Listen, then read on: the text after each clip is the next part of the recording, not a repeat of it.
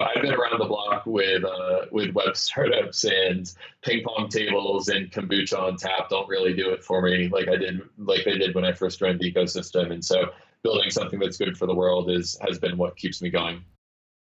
I'm Tor Bair from Enigma, and welcome to Decentralize This.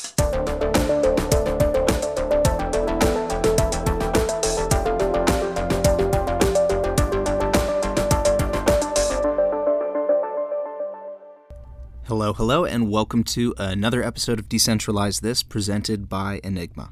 I'm Tor Bair, I'm the head of growth for Enigma, and on today's episode, I am speaking with Kevin Owocki. Kevin is the founder and self described chief janitor of Gitcoin, a blockchain based incentivization layer for open source software. Gitcoin helps connect developers that are eager to contribute to open source projects with projects that are offering bounties for development work. Kevin himself is an experienced developer, and he's passionate about strengthening the foundations and expanding the impact of open source software. On this episode, Kevin talks with me about the beginnings and the future of Gitcoin, what sustainability means for open source and for blockchain, and how to design for humans in a space that often abstracts them away. Kevin's passion for open source software and for supporting developers is evident, and Gitcoin is doing awesome work to help grow the space for people as well as projects. Uh, and at Enigma, we're excited to be using Gitcoin ourselves for some bounties because we know how powerful their platform can be. I cannot wait for you guys to learn more about what they're building. So, without any further introduction, here is Kevin Owocki.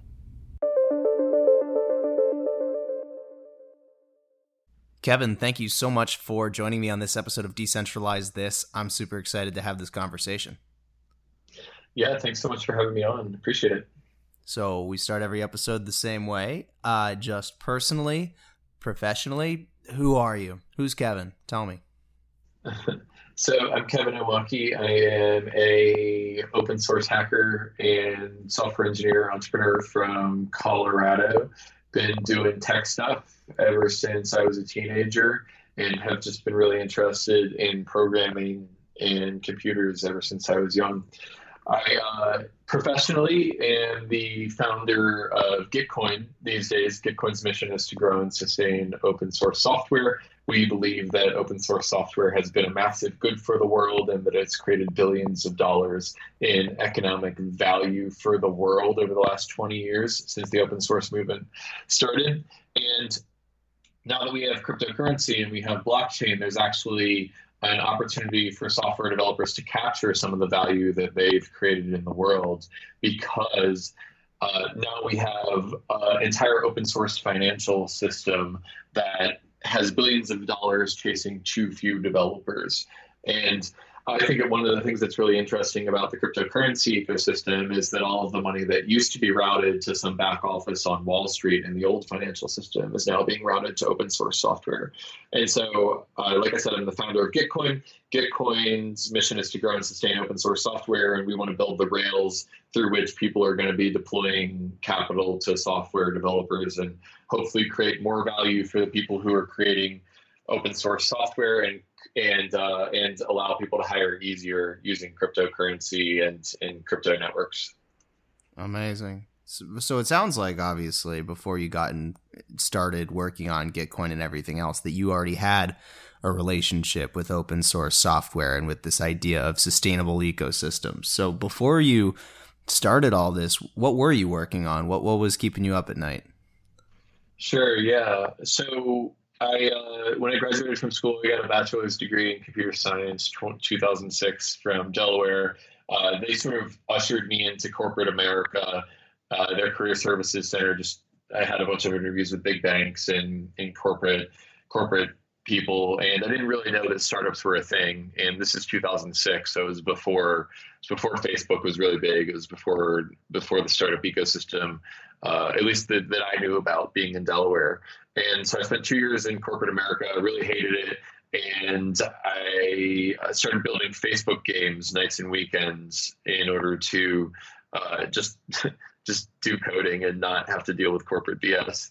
But uh, off the back of that, I, I, I was actually making more money off of my Facebook games than I was off of my corporate entry level job. So that was like a sign for me that startups were going to be my calling. And I eventually engineered an offer to go through TechStars out here in Colorado. So quit my corporate job, broke my lease, and moved out to Colorado. And that's where I cut my teeth on on startups. And so I've basically been doing web startups ever since 2008, two years out of school. And everything that I've been doing has been based off of open source software. I've been standing on the shoulders of giants every time I build a new startup. I don't build my own database, I don't build my own web server. I use open source software to get all those things out of the box. And so I think that open source has propelled my career to uh, to a place where it wouldn't have been if there weren't all those things out of the box. And so I think that we all sort of take for granted that there's this infrastructure of, of open source software that that powers the web applications that that we use today and and I think that you can only take that for granted so much. I mean, I think that there's a counterfactual where Microsoft could have won uh, the the cloud server wars, and we'd all be we'd all be using our XP laptops and using Windows XP server, and maybe Bitcoin wouldn't be a thing. Maybe we'd have XP coin or something like that. And uh, I just think we have to be thankful for for the free and open internet and for for open source software. And and that if we can build economic incentives into open source software then that's the best way to to show appreciation for those developers to allow them to pay their mortgage and uh, support their family with the work that they're doing in, in open source. So I guess the, the the positioning of Gitcoin is based off of my experience having built a 10 year career in startups on, on top of open source software. That's amazing. So before we talk specifically about like how Gitcoin is going to carry us forward for the next, you know, decade and beyond and, and continue to amplify the impact of open source, Tell me about how you think open source has already changed, like in the last decade since you were starting in the startup world in 2008 mm-hmm. through the present day. Obviously, there's already been a lot of changes with how this ecosystem has evolved, how it's been supported. What what's changed just since you started out that you already think is, you know, either an amazing thing or uh, maybe something that you actually think is kind of dangerous? Yeah, so great question. Uh, I think that open source software, we we I've, I've given a talk about open source sustainability, and the way we like tee off the talk is to talk about how prolific open source is in the world. And I think the stat was that something like 80% of code bases have open source software that they depend upon, and it depends on which industry you're in. Some of them are up to 99%, and some of them are as low as as 10 or 30% and just the prolificness of, of of open source i think is what's so stunning stunning to me. And i think that for that we owe a lot to the rise of git and github as a collaboration layer for open source software. I mean before github there was this thing called sourceforge where you could go and download piece packages of software and then you could compile them your, yourself and install them on your on your computer. And and I think that that was that was sort of an MVP for open source software. But the collaboration features, being able to create pull requests, being able to comment on code diffs, and uh, all of the nice features that are built on top of GitHub have really propelled the open source ecosystem to to new heights where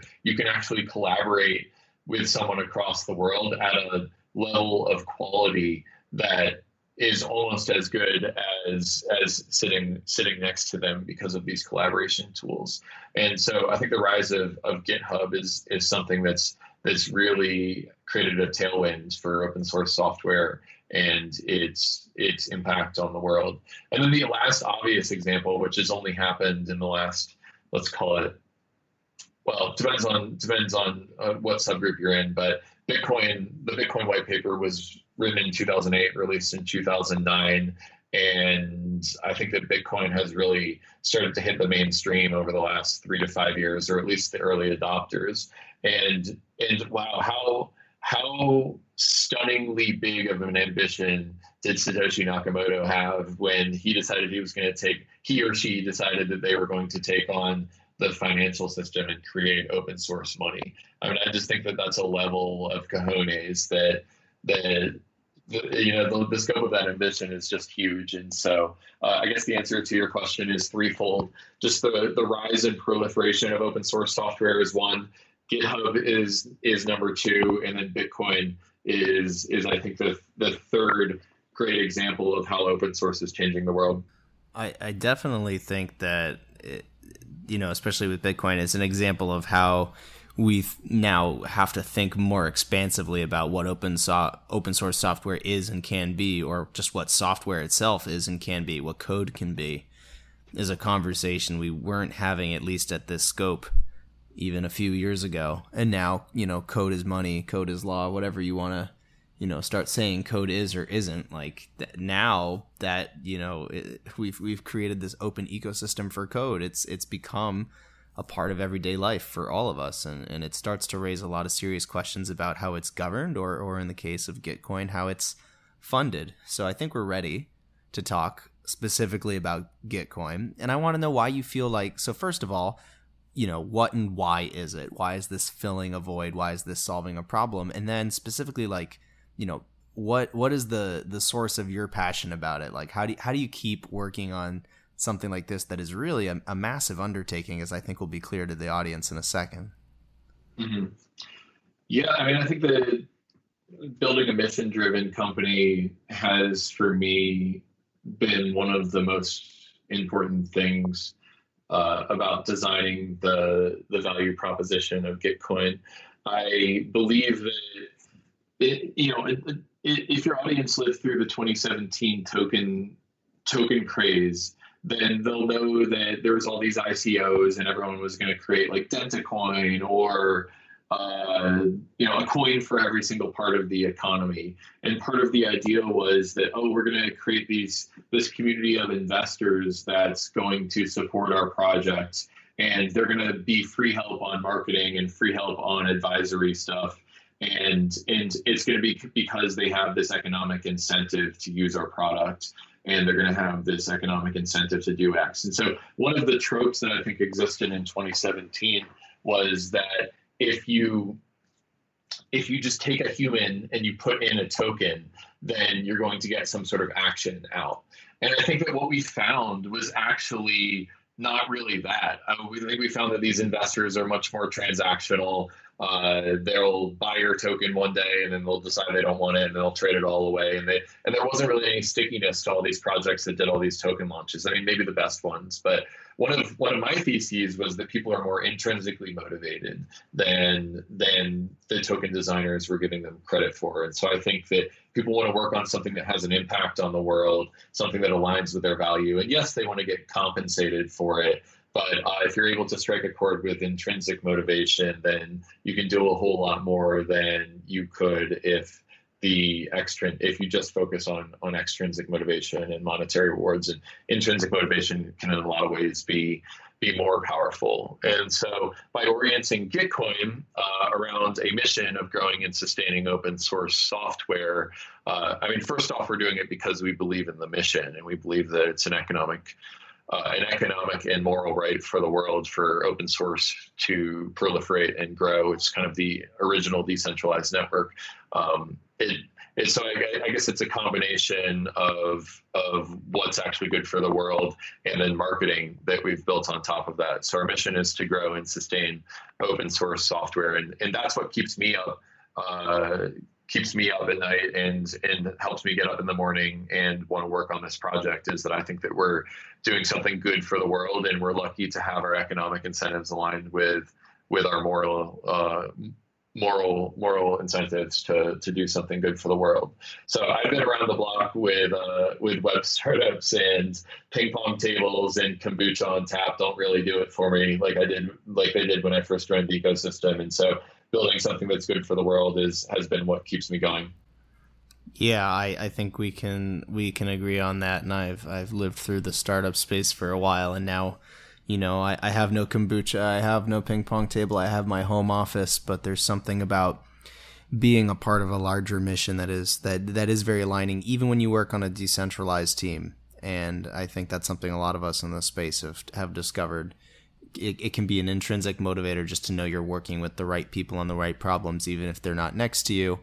uh, it, it can feel that way, knowing that there's this more expansive mission.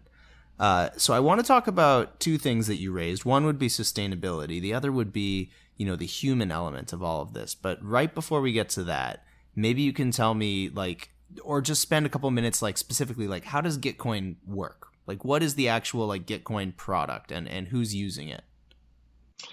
Yeah, uh, so Gitcoin is a place where well, we've got a, a, product suite that's all designed to solve the open source incentivization problem in different ways. But but the, the primary product that we launched with is a bounty product, and so the way that, the way that works is that if you just have a uh, if you need some feature completed or or bug turned around or documentation changed to your software repo then you, before you would either have to fix it yourself or you would have to find someone who could fix it.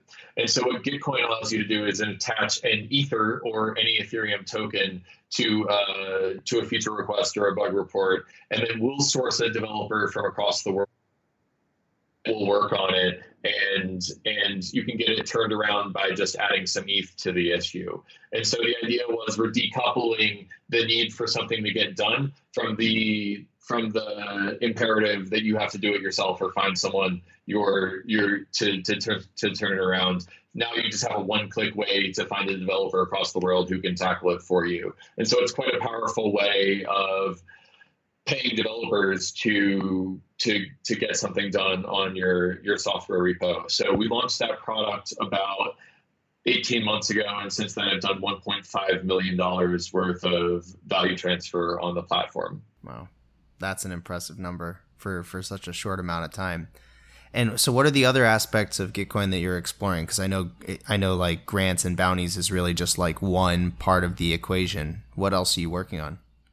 Yeah, so Bounties is what we launched with. I um, we we recently have uh, launched an ethical advertising platform called CodeFund, and basically the way that works is that if you're a software developer with a popular software repository that you've built, then by definition you have an audience that's following your work, and we give you a way to monetize that audience by letting you put ads up on your on whatever web property that you have, whether it's a mailing list or a newsletter or something like that. And and we allow you to monetize that that audience. And the way that we're differentiated from the big players in online advertising is that we're only trafficking in ethical advertising. So basically, uh, if you're a software developer who has an audience and you don't want to sell out that audience to Google or to Facebook, then you can use CodeFund and monetize them for almost as much,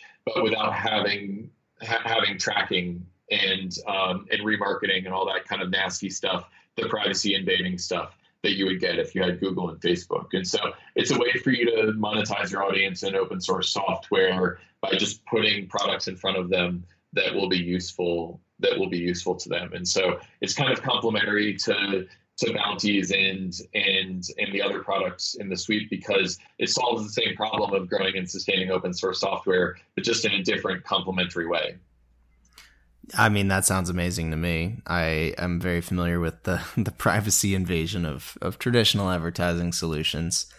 Uh, and this does seem to be, again, going back to this original mission about sustainability for the open source ecosystem and sustainable economic models for participants like developers and people who are maintaining these code bases.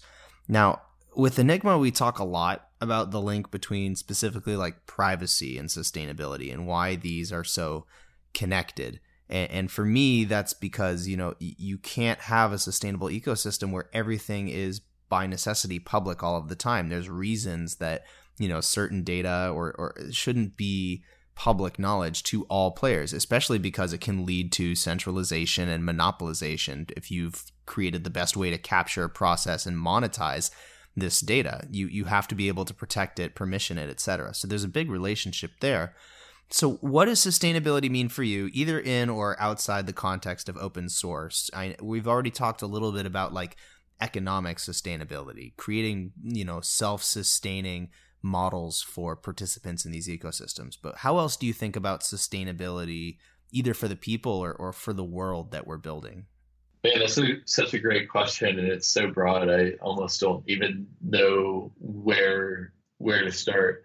I mean, I think that for me, one of the one of the reasons why I really believe in open source sustainability. So I, I, suppose I'll just start with the domain expertise that I have. Is that is that uh, I think that to me there's always been an imbalance between creating value for the world and and capturing value for for yourself. Um, and I think that there's these sort of local maximas and minimas where uh, where these two things are really out of whack with each other in the world. And and I believe that open source is just an example of of a place where there's software developers that have created economic infrastructure that creates millions or millions of dollars of, of economic output and they just have no ability to capture that value. And so if you think about sustainability of, of the economy, well, you've you've basically got a problem if you're creating an incentive structure such that people are incentivized to only work on products where they're cap where they're capturing a lot of value and not not creating as much value as they capture as they capture. I mean, that's not that's not a way that you grow an economy. That's not a way you grow an ecosystem. You need to have uh, as many producers as as you have consumers, and so I think that uh, one of the exciting things about about cryptocurrency is that now you have this this internet of money that's reducible down to down to atomic bits of value and you've got smart contracts so you can program your values into your money and so now we've got a substrate at which people who are creating value can in theory capture the value that they're creating in the world. And I'm talking in the most abstract terms terms here, but uh, I, I do believe that the Internet of Money is going to enable new business models that didn't exist before. Just like the Internet of Information created new ways of cataloging information that didn't exist before. I mean, go back to Yahoo.com and try to go through their directory of their taxonomy of of products that uh, products and websites that exist in the world. I mean, they basically took the library card catalog system and put it on the web, whereas Google created a fundamentally new way of traversing information with with the internet. And so I think that we're going to see the exact same thing with the internet of money in the ability for people to create business models that are fundamentally native to the internet, that are fundamentally native to the internet of money. And I'm really excited to see to see what that what that looks like as it matures. I mean, I think we're in a pretty immature immature spot in the internet of money right now and and we're relearning a lot of the lessons that people probably learned in the 20s with the growth of the traditional financial system how to spot fraud how to create ratings for what assets are good stuff like that. But there's going to be the state of nirvana in the next 10 years where the system is humming and it's working way better than the old system used to and and i'm really excited to to keep running towards that that horizon every day. And, I, and so I don't know, just to tag it back to to your question about about sustainability, I believe that we've got these this internet of money that's going to allow us to capture as much value as we create and create as much value as we capture, align those incentives. And I think that that's an important thing for sustainability of of the economic system and of the world. Yeah, I'm hearing a lot of you know not just optimism in what you're saying, but you know, like you're emphasizing this idea of balance that to be sustainable there has to be balance between these different elements of the system. And and maybe you can help me with a paradox here because as we're sprinting fast, right? As we're kind of breaking things in the in the nascent internet of money decentralization space, it, it can be tough to figure out how that's going to lead to something balanced or sustainable. It feels like we're constantly going to be overshooting and correcting uh, you know, and mostly just trying to make sure we're, you know, creating more benefit than we're causing harm. How can we make sure that, like, even as we try to maintain like a high pace of uh, iteration, that we're still always keeping in mind this idea of like balance and sustainability when it's so tempting to just want to like do everything fast as hard as possible all the time?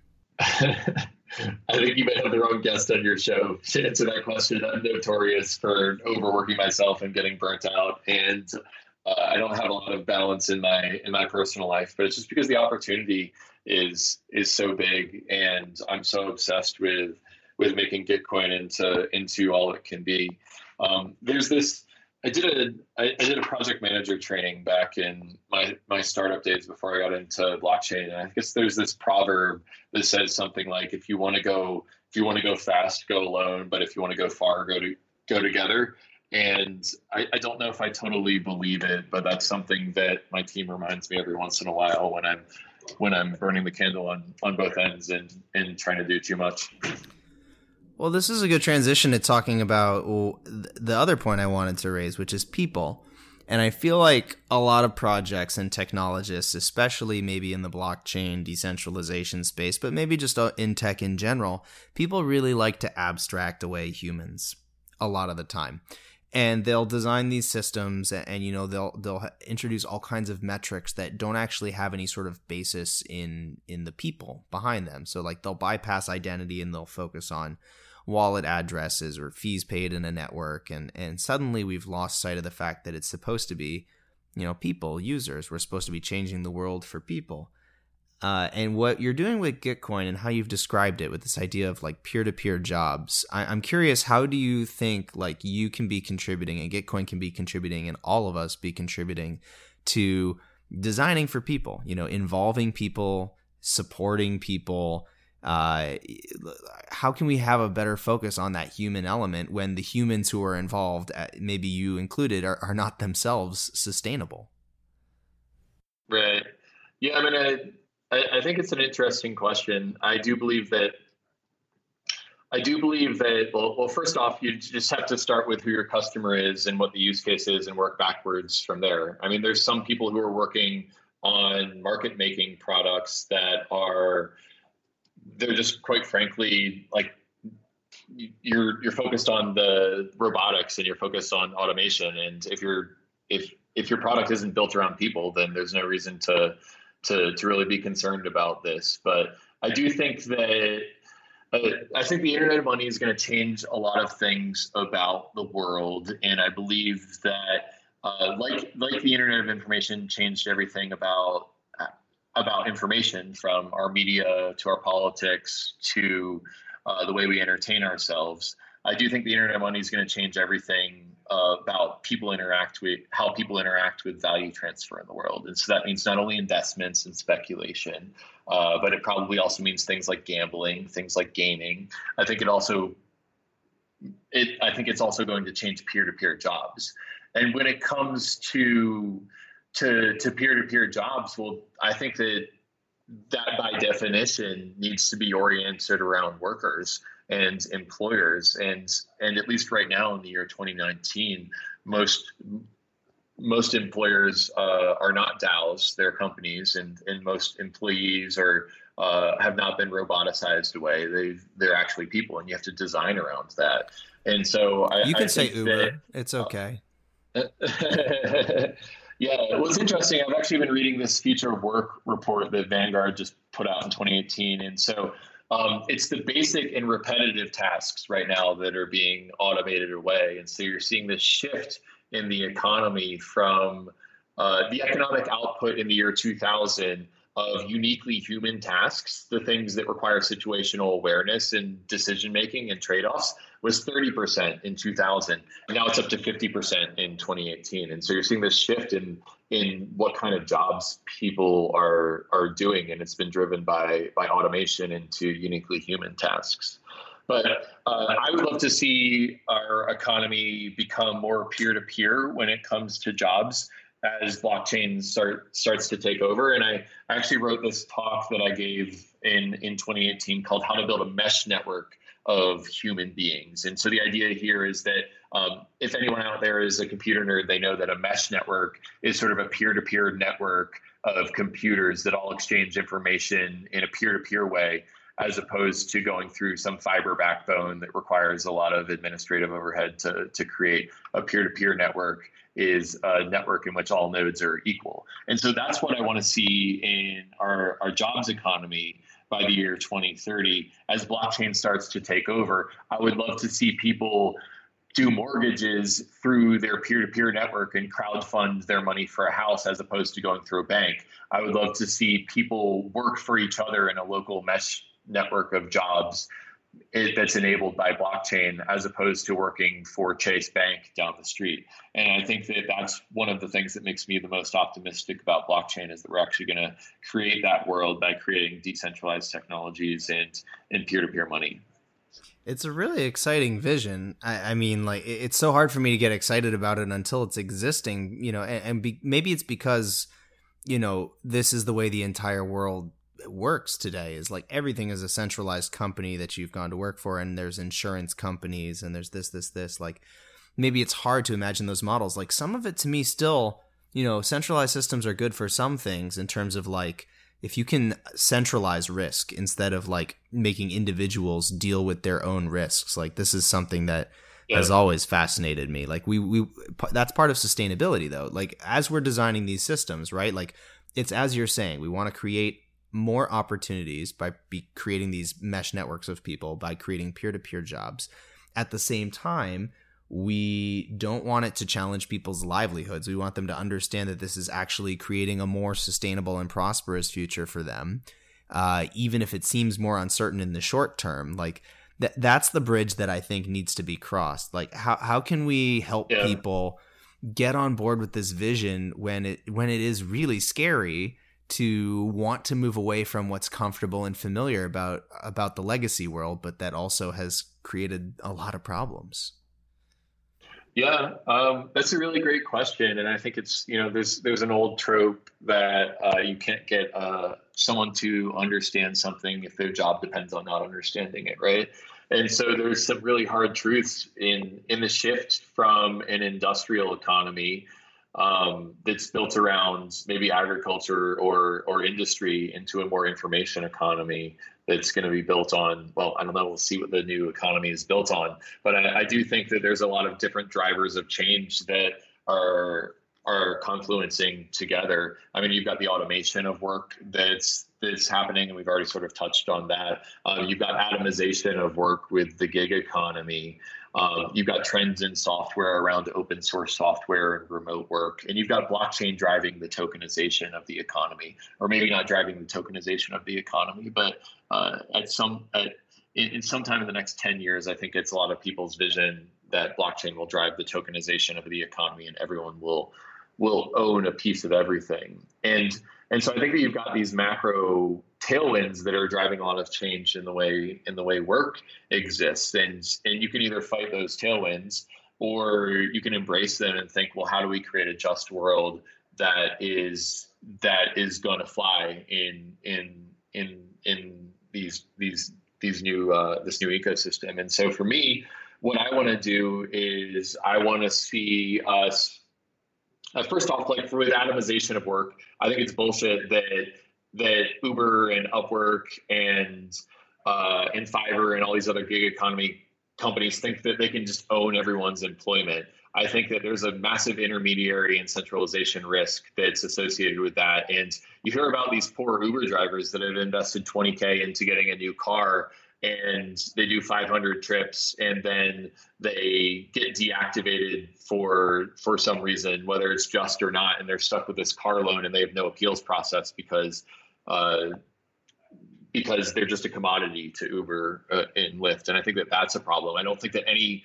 company should be able to own the substrate for employment for an entire economy. Um, and then the second thing I think that's going to be really important as we move more into an out into a world where work is atomized or automated or or tokenized is that we need to figure out how to take the things that are bundled with work in the 20th century things like insurance and healthcare and uh, and and things in retirement benefits. We need to figure out how to bundle those up with work in the 21st century in, in 21st century native native types types of structures. And i think that the stakes of this are just huge. I mean I want to retire one day. I don't want to be working until I'm 95. I want to have insurance so that if I if my me or my family comes down with an illness that I have a safety net and I can bounce back and go back into the workforce. I mean, these are just these are not just moral rights; these are economic. Uh, these are good for the economy also. And so I think that it's incumbent upon the people who are designing the future of work to to figure these things out. And luckily, we're still early, and so there's still time to figure these things out. But uh, I think that I think that you've got to be optimistic and that you've got to be hopeful because if you're not hopeful, then you're then you're fearful. And so we just need to get ahead of it and, and create a better uh, a better substrate for jobs in the 21st century. I yeah, I completely agree. At least about the fact that like you know expecting uh, technologists alone to somehow solve something that's a systemic problem. It's like there's so many reasons not to take a risk right now from everything that you've described. Like, and we need more people who are willing to take those risks in order to build the sustainable system we want. We can't have a system that's only designed by people who are comfortable in the short term taking the risk to design these things. And one of the things that's been really exciting about the blockchain space is seeing a lot of projects that can be self-funded and, and projects that are that are finding ways to survive and thrive despite being very non-traditional. And I look forward to more innovation yeah. in that area. So I have I have yeah. one I don't know if it's the last topic of conversation, but we're getting close to to that. Uh, but one thing that we always struggle with at Enigma is that a lot of non-technical people want to contribute to open source projects you know if, whether you're saying it's for extrinsic or intrinsic motivations but they do want to contribute they want to be part of a vision. I think it speaks to this very very human drive to want to be part of something larger than yourselves and they have this vision that yes this is the way that the future is going to be created and that this is the way that the world is heading. Not all of them are going to sit down and start coding. And a lot of them have extremely valuable skills, at least in the world as it stands today, that are not code. So it would be silly to try to convince them to all become coders when they have so much more to offer. What role can non technical people play in contributing to open source ecosystems? And how can we better support them so that they can play that role to the best of their ability and, and get this future here faster? Yeah, I think that that's a great question. And I don't know that I'm the person that's as qualified to answer it since I'm running a decentralized network of coders. uh, and that's that's sort of been my passion and organizing principle for Gitcoin since the beginning. But I, I do believe that, uh, like you said, there is a role for people who are not coders in the 21st century.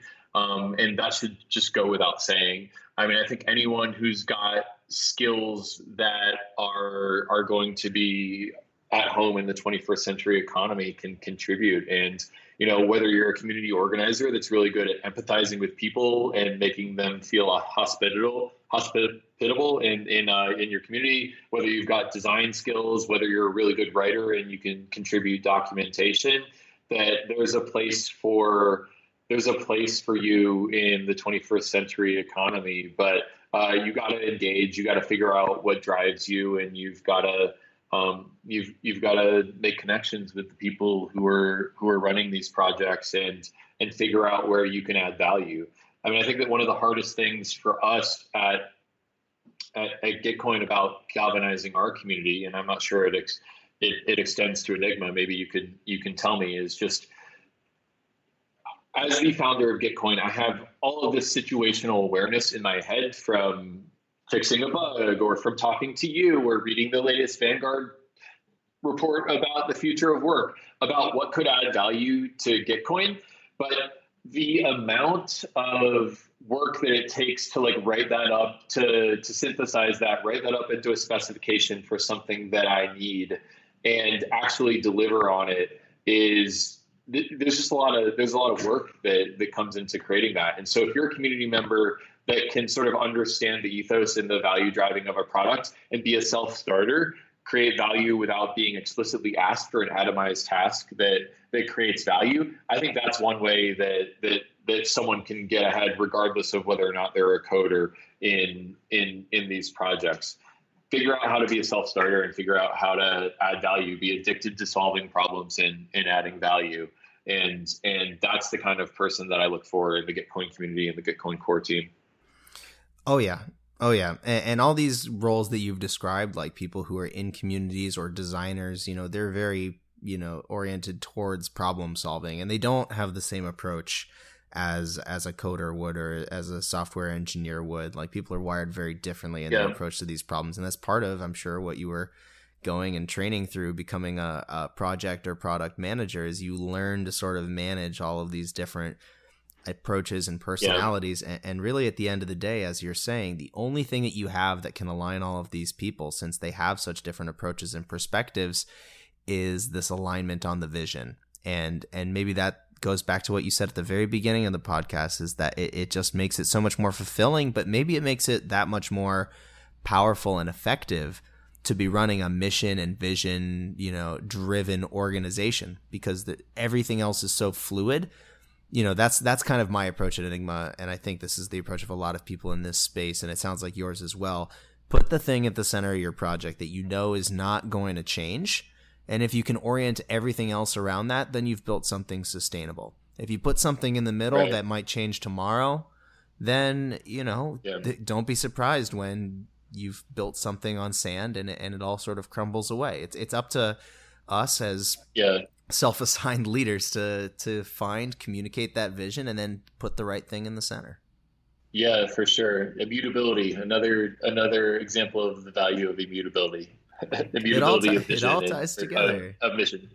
Well, yeah, yeah exactly, sure. exactly. There, there are certain things that are that are supposed to be immutable in this space, and I and I definitely think that that is one of them. And, and it's obvious that your passion for this is immutable uh, and, and, a lot of people following along in the community as well. So if they're equally passionate, if they want to start, maybe they are developers and they want to start uh, applying for bounties through Gitcoin. Maybe they're interested in where the products are going and where you guys are building next. How can they follow you? How can they follow the project and, and stay on top of everything that you guys are building?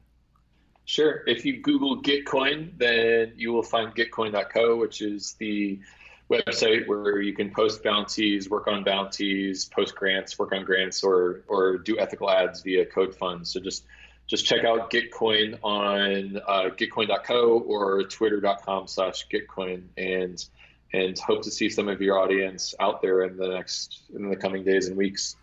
I'm I'm sure you will, and uh, we look forward to working with Gitcoin ourselves to to getting some bounties out there for some awesome stuff related to Enigma stuff. So I, am I'm, I'm really looking forward to getting to play around with it more because I, I have a lot of respect for what you've built and and where the vision is going. So best of luck to you, Kevin, and, yeah. and thanks again for taking the time to talk to me. I, I, I think it was really illuminating.